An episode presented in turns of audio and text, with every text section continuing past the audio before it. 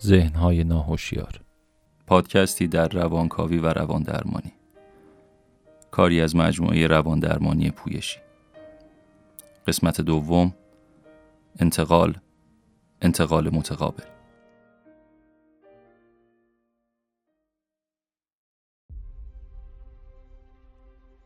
اصطلاحات انتقال و انتقال متقابل از مفاهیم اصلی روانکاوی هستند. که ویژگی اساسی روابط بین فردی ما را توصیف می کنند.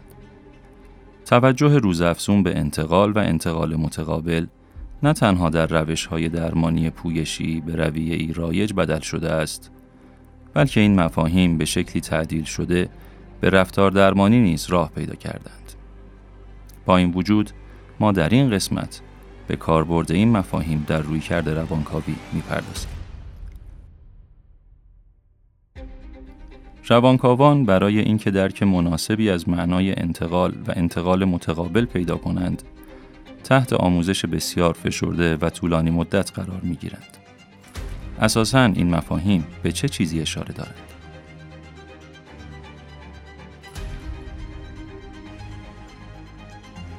برای مدت زمان طولانی تنها یک اصطلاح وجود داشت که آن انتقال بود و زیگموند فروید بود که در ابتدا آن را مفهوم سازی کرد.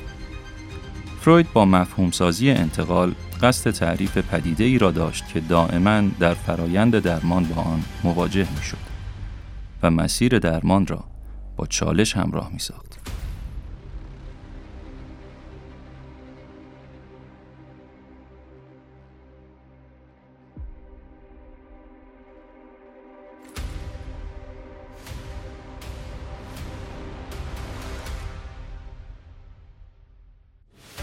فروید متوجه شد که بیمارانش او را در موضعی قرار می دهند که بیانگر شخصیت واقعی او نیست. بیماران فروید چیزی را وارد رابطه درمانی می کردند که ارتباط چندانی به درمانگر نداشت بلکه به شکل شگفتانگیزی به آنچه که بیماران در کودکی و در رابطه با مراقبان خود از جمله مادر، پدر، خواهر یا برادر، امو، امه، پرستار یا چون این افرادی تجربه کرده بودند شباهت داشت. در واقع تصویر فردی مهم در گذشته بیمار جایگزین شخصیت واقعی فروید می‌شد یا می توان گفت تصویر نزدیکان بیمار در گذشته به آدمی در زمان حال منتقل می شد. همه ما به صورت غیر ارادی و ناهوشیار این کار را انجام می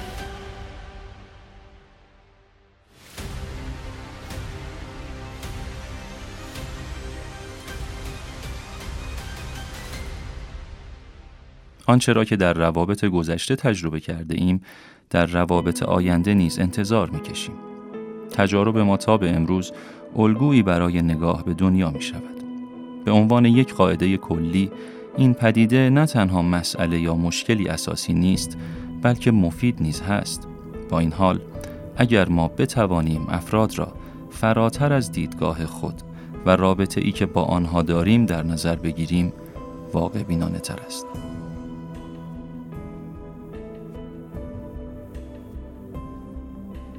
با این وجود ادراکات و انتظارات درونی ما که عموما ناهوشیار هستند به واقعیت و زمان حال اشاره دارند و در صورت لزوم می توانند در زمان حال و از طریق واقعیت اصلاح شوند.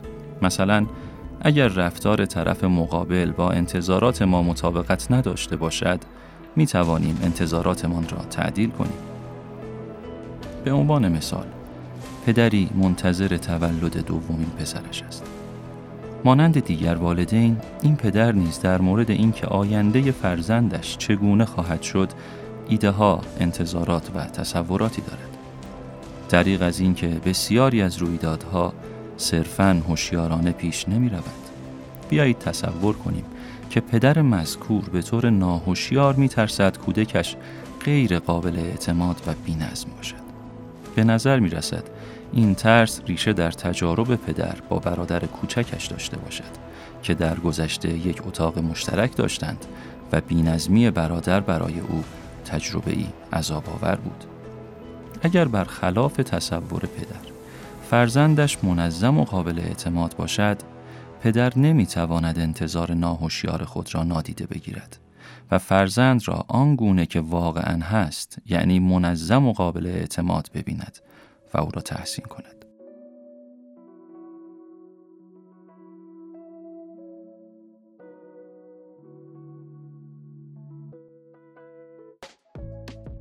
اگر پدر نتواند تصورات درونیش را در مواجهه با واقعیت اصلاح کند موضوع دشوارتر خواهد شد به عنوان مثال ممکن است هر گونه بیتوجهی کوچک و تصادفی فرزند مهر تأییدی بر انتظار ناهوشیار پدر باشد و در واقع این گونه تصور کند که کودک به همان میزان غیرقابل اعتماد است و حتی شواهد خلاف آن را نادیده بگیرد. بسیار محتمل است که تعارض بین پدر و فرزند از پیامدهای این موضوع باشد که البته این مسئله برای فرزند ناملموس و غیر قابل درک خواهد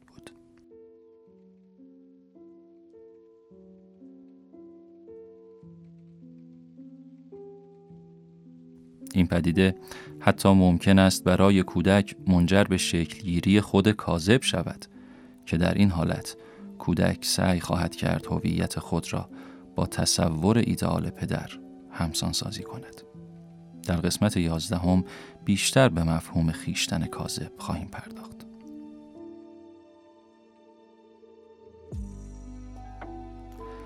به طور کلی افرادی که به روان درمانگر مراجعه می کنند ادراکات و انتظاراتشان از روابط به طریقی سفت و سخت و انعطاف ناپذیر شده و بارها موجب تعارض آنها با دیگر افراد می شود.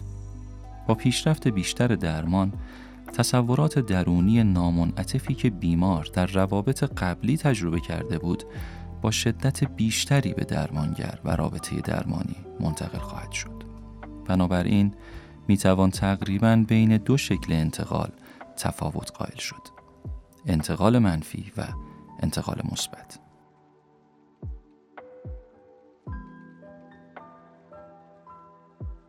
در مثال فوق انتقال پدر به فرزند را منفی در نظر می گیریم زیرا احساسات وابسته به آن منفی هستند. اما انتقال مثبت نیز وجود دارد که در آن انتظارات فرد با احساسات لذت بخش و خوشایند همراه می شود. می توان انتقال مثبت را با هر انتقالی که نتیجه مثبت دارد نیز یکی دانست که به زودی به آن خواهیم پرداخت. حال می خواهیم به فروید و اولین روزهای کشف پدیده انتقال بازگردیم که موجب شکلگیری نوع مثبت انتقال شد.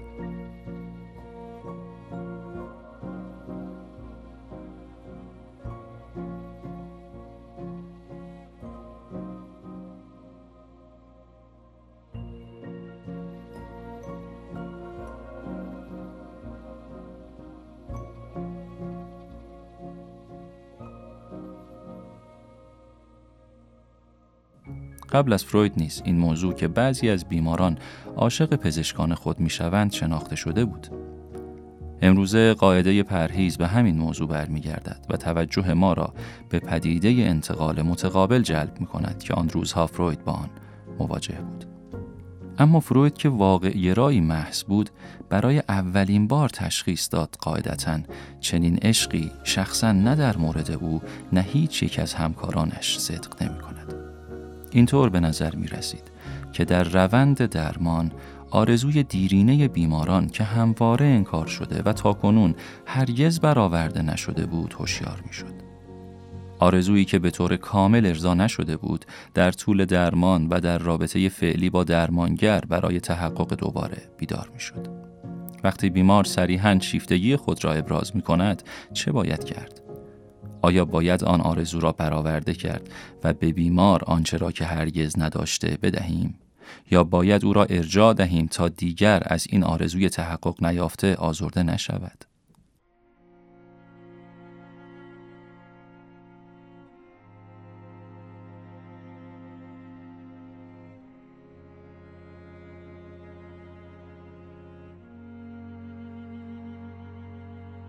شاید تعجب آور باشد اما در واقع این آخرین گزینه است که امروزه درمانگران انتخاب می کنند.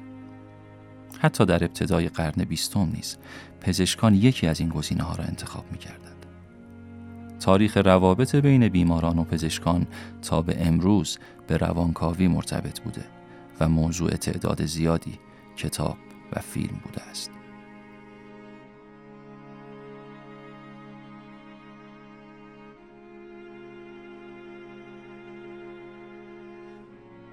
با این حال فروید قاعده پرهیز را به عنوان بخشی از قواعد مرتبط با فنون درمانی توسعه داد و امروزه درمانگران به صورت جدی از آن پیروی می کند. منطق زیربنایی قاعده پرهیز عبارت است از ممنوعیت درمانگر در سوء استفاده از رابطه با بیمار به منظور ارزای علائق، خواسته ها یا نیازهای شخصی خود. و همچنین عدم تحقق آرزو و تمایل بیمار برای دوست داشته شدن. با توجه به مطالب فوق، درمانگر باید با شیفتگی بیمار چگونه برخورد کند. تنها یک گزینه باقی میماند که حتی ممکن است در نگاه اول نامطلوب باشد. آن هم عدم واکنش درمانگر به خواسته های بیمار است. باید راهبردی به کار گرفته شود که بتوان به واسطه آن انتقال بیمار را به گونه ای مدیریت کرد که بیمار نیز عذاب نکشد. راهبردی که اغلب در روانکاوی مورد استفاده قرار می گیرد این است که احساسات انتقالی را موضوع گفتمان درمانی قرار داده و سعی کنیم با کمک خود بیمار این احساسات را درک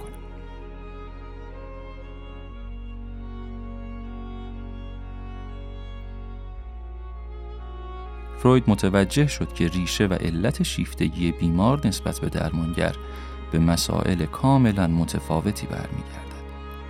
به محض اینکه به این موضوع پرداخته و علل زیربنایی احساسات انتقالی در درمان روشنتر می شود، مقاومت بیمار کاهش می یابد و در اکثر موارد شیفتگی اولیه نیز ناپدید خواهد شد. امروزه احساس شیفتگی مخصوصا در اوایل درمان به وجود می آید که الزامن به معنای عشق شدید نیست اما حداقل در بسیاری از بیماران احساس کششی قوی به درمانگر پدید می آید. عشق مرزی نمی شناسد و سن و جنسیت نیز تفاوتی در آن ایجاد نخواهد کرد. درمانگر تا حد معینی آمادگی پذیرش انتقال مثبت را دارد. انتقال مثبت شروع فرایند درمان را ساده تر کرده و موجب شکلگیری اعتماد، ایجاد امید به بهبودی، افزایش انرژی و انگیزه در بیمار می شود. مانند اینکه همه ما گاهی در شروع یک رابطه جدید سعی می کنیم بیشترین تأثیر را بر فرد مقابل بگذاریم و او هم به همین ترتیب دقیقا این کار را می کند. انتقال مثبت به نوبه خود شدت و رنج حاصل از علائم مانند بیخوابی و خستگی را کاهش می‌دهد. این موضوع اهمیت زیادی دارد زیرا به واسطه آن می توانیم تعارضات واقعی پنهان که زیربنای علائم هستند را بهتر شناسایی و درمان کنیم. مانند زخمی که پس از اتمام خونریزی می توان آن را با جزئیات بیشتری بررسی کرد. اما شیفتگی تنها یک نوع از انواع احساساتی است که در انتقال مثبت ابراز می شود.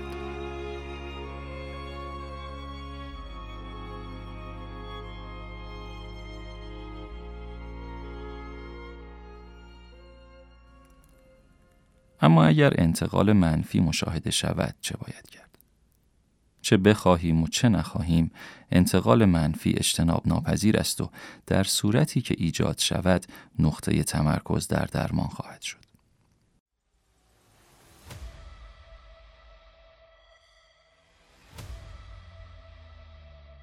اگر یک رابطه قابل اعتماد برقرار شود، رسیدگی به این موضوع بسیار آسان تر خواهد.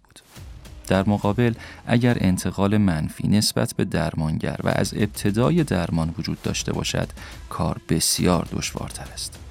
اما چرا باید عمیقترین رازها و تاریکترین افکارمان را به درمانگر بگوییم؟ کسی که به طور واضح نمی‌توانیم به او اعتماد کنیم و به ما توصیه های بیخود و بیفایده خواهد کرد. کسی که در زمانی که خیلی به او نیاز داریم ناامیدمان می کند قضاوتمان می کند تنبیه و ناراحتمان می کند و در نهایت برایش ارزشی نداریم. انتقال منفی نیز مانند انتقال مثبت. در رابطه درمانی بسیار ارزشمند است.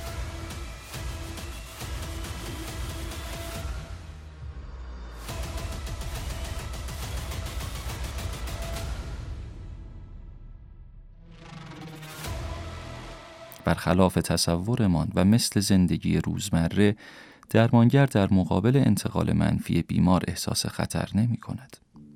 به هر حال درمانگران آموختند که چگونه انتقال منفی و صدماتی که به درمان وارد می کند را مدیریت کند. روانکاوان آموزش دیدند تا انتقال را تشخیص داده و با نگاه انتقادی بررسی کنند. همچنین تا جایی که خودشان در ایجاد این انتقال منفی نقش داشته باشند مانند وقتی که واقعا اشتباهی مرتکب شده باشند یا چیزی را نادیده گرفته باشند ضروری است که آن را همراه با بیمار حل و فصل کنند. به عنوان مثال پدری که قبل تر مثالش را زدیم درمان را شروع کرده و کم کم متوجه می شود که از بین این همه آدم شاید فقط اوست که بد اقبال است. زیرا درمانگر جوانی را انتخاب کرده که به نظر می رسد به طور کامل غیر قابل اعتماد باشد. این امر از این جهت مشهود است که درمانگر گاهی گوش می دهد و گاهی کاملا غرق در افکار خود در جای دیگری است. احتمالا هنوز به آخرین بیمارش فکر می کند در نهایت درمانگر نوبت درمان را مجددا لغو خواهد کرد. شاید به این دلیل که می‌خواهد آخر هفته طولانی تری داشته باشد. در این حالت برای بیمار کاملا واضح است که نمی‌توان به این درمانگر اعتماد کرد.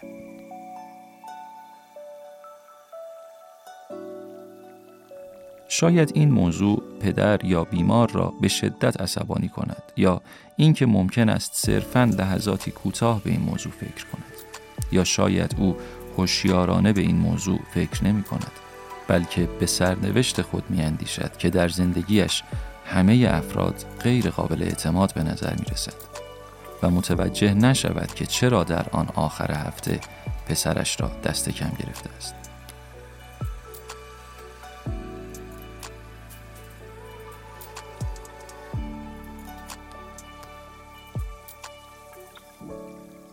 اگر بیماران بتوانند نسبت به انگیزه زیربنایی احساسات خود آگاه شوند چه بسا احساساتی که گاه بسیار تحقیرآمیزند و با آنها ارتباط برقرار کنند پیشرفت فوق‌العاده‌ای در روند درمان ایجاد خواهد شد اما زمانی که بیمار حتی ذره ای نسبت به این احساسات و افکار آگاه نیست چه می شود؟ برای مثال زمانی که درمانگر بسیار قابل اعتماد و منظم است و در شروع درمان برنامه ای برای تعطیلات سال آینده به بیمارانش می دهد. تا بیماران از همان ابتدا بدانند در چه بازه زمانی درمانگر در دسترس نیست. با این حال بیمار اصلا متوجه نمی شود که تصویر برادر غیر قابل اعتمادش در گذشته را همکنون بر درمانگر منتقل کرده است.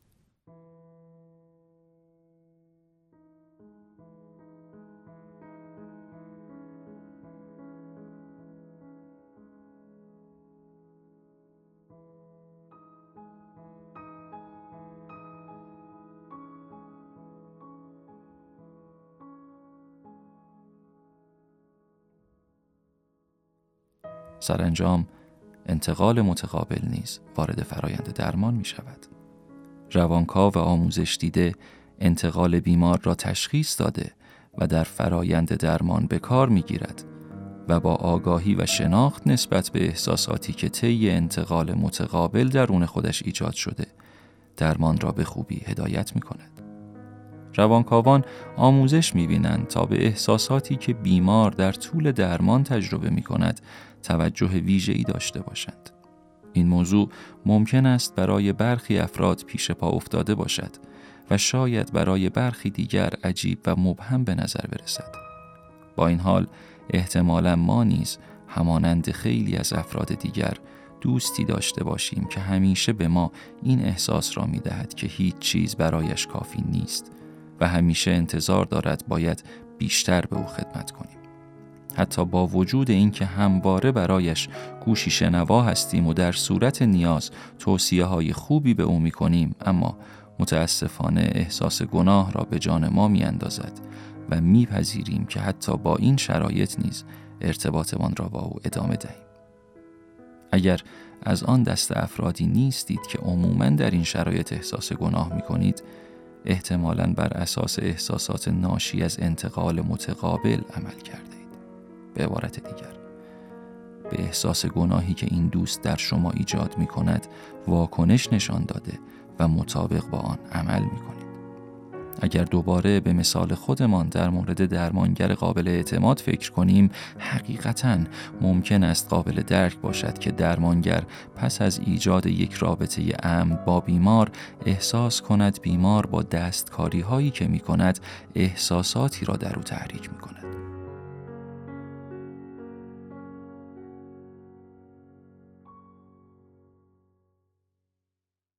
به عنوان مثال وقتی پس از یک بار لغو شدن جلسه درمانی بیمار ناگهان کم حرف و لجوج می شود به همان اندازه قابل درک است که درمانگر احساس گناه و غیر قابل اعتماد بودن داشته باشد. زیرا آخرین بار این درمانگر بوده که جلسه را لغو کرده و در دسترس نبوده. حتی با این وجود که در جلسه قبل از آن بیمار بسیار بد عمل کرده بود. در این مثال اوج پدیده انتقال متقابل را می‌بینیم. به عبارت دیگر و به طور خلاصه انتقال متقابل تأثیرات درونی است که به واسطه انتقال بیمار در درمانگر ایجاد می شود. بسیار مهم است که درمانگر از این انتقال متقابل آگاه باشد و به هر صورت با حل و فصل آن جلسه را با بیمار پیش برد. حل و فصل کنید. گذار به عمل نکنید. هرچند بسیار محتمل است که درمانگران دقیقا همین کار را انجام دهند. یعنی بر اساس انتقال متقابل خود عمل کنند. به عنوان مثال زمانی که درمانگر بی‌حوصله و ناراحت شود از بیمار روی گردان شود. یا صرفاً به دلیل احساس گناه خود و برای جبران جلسه لغو شده به بیمار پیشنهاد جلسه دیگر را بدهد. با اینکه او در واقع ظرفیت آن را ندارد. یا دوباره به پزشکانی از گذشته فکر کنید که عاشق بیماران خود شدند و با آنها رابطه برقرار کردند. برای اطمینان از تغییر در درمان به انتقال مملو و از تعارض بیمار نباید اعتبار بخشید. با در نظر گرفتن مثال قبل. اگر درمانگر جلسه دیگری را به بیمار پیشنهاد دهد چه چیزی را به بیمار منتقل می کند؟ درمانگر با این کار بر تصور هوشیار یا ناهوشیار بیمار مبنی بر غیر قابل اعتماد بودن درمانگر مهر تایید می‌زند بیمار با خود فکر می کند اگر این تصور من درست نیست چرا باید جبران کند؟ به این ترتیب در یک دور باطل الگوهای مخرب بیمار دوباره تکرار شده و فرصت تحول شخصی، آگاه شدن و حل و فصل مسائل زندگی او نیز از دست می رود. فیزیکدانان نیز مانند جراحان وسایلی دارند. چاقوی جراحی، بانداش، استاتوسکوپ و میکروسکوپ و چیزهای دیگر که در کارشان به کمک آنها آمده و یا حتی در برخی موارد برای اولین بار پدیده خاص را ممکن ساخته است. اما درمانگران خودشان احساسات و ادراکاتشان به عنوان ابزار درمان را استفاده می کنند. اکنون می توان درک کرد که چرا برای روانکاو شدن نه تنها به سالها آموزش فشرده بلکه به همان میزان به تحلیل آموزشی یا درمان شخصی نیاز است. تا حد ممکن درمانگران باید بیاموزند که احساسات و تعارضات خود را با تعارضات و احساسات بیمار آمیخته نکنند.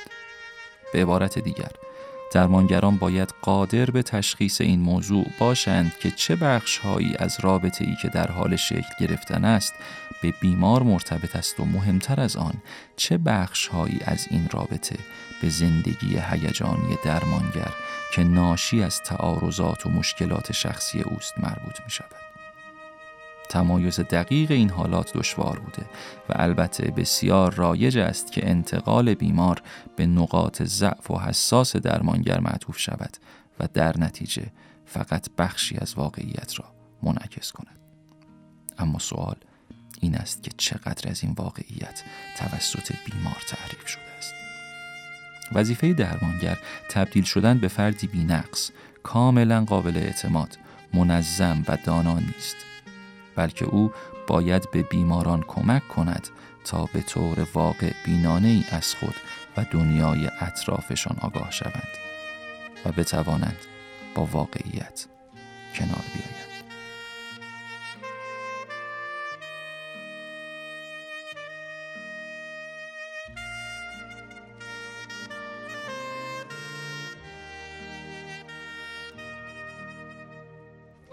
این پادکست ترجمه است از پادکست آلمانی قتسل دس اون وستن نوشته دکتر سسیل لوتس و دکتر یاکوب مولر. ترجمه انگلیسی سالومون لورنس و ترجمه پارسی محسن میرزا. من ناصر تقوی هستم.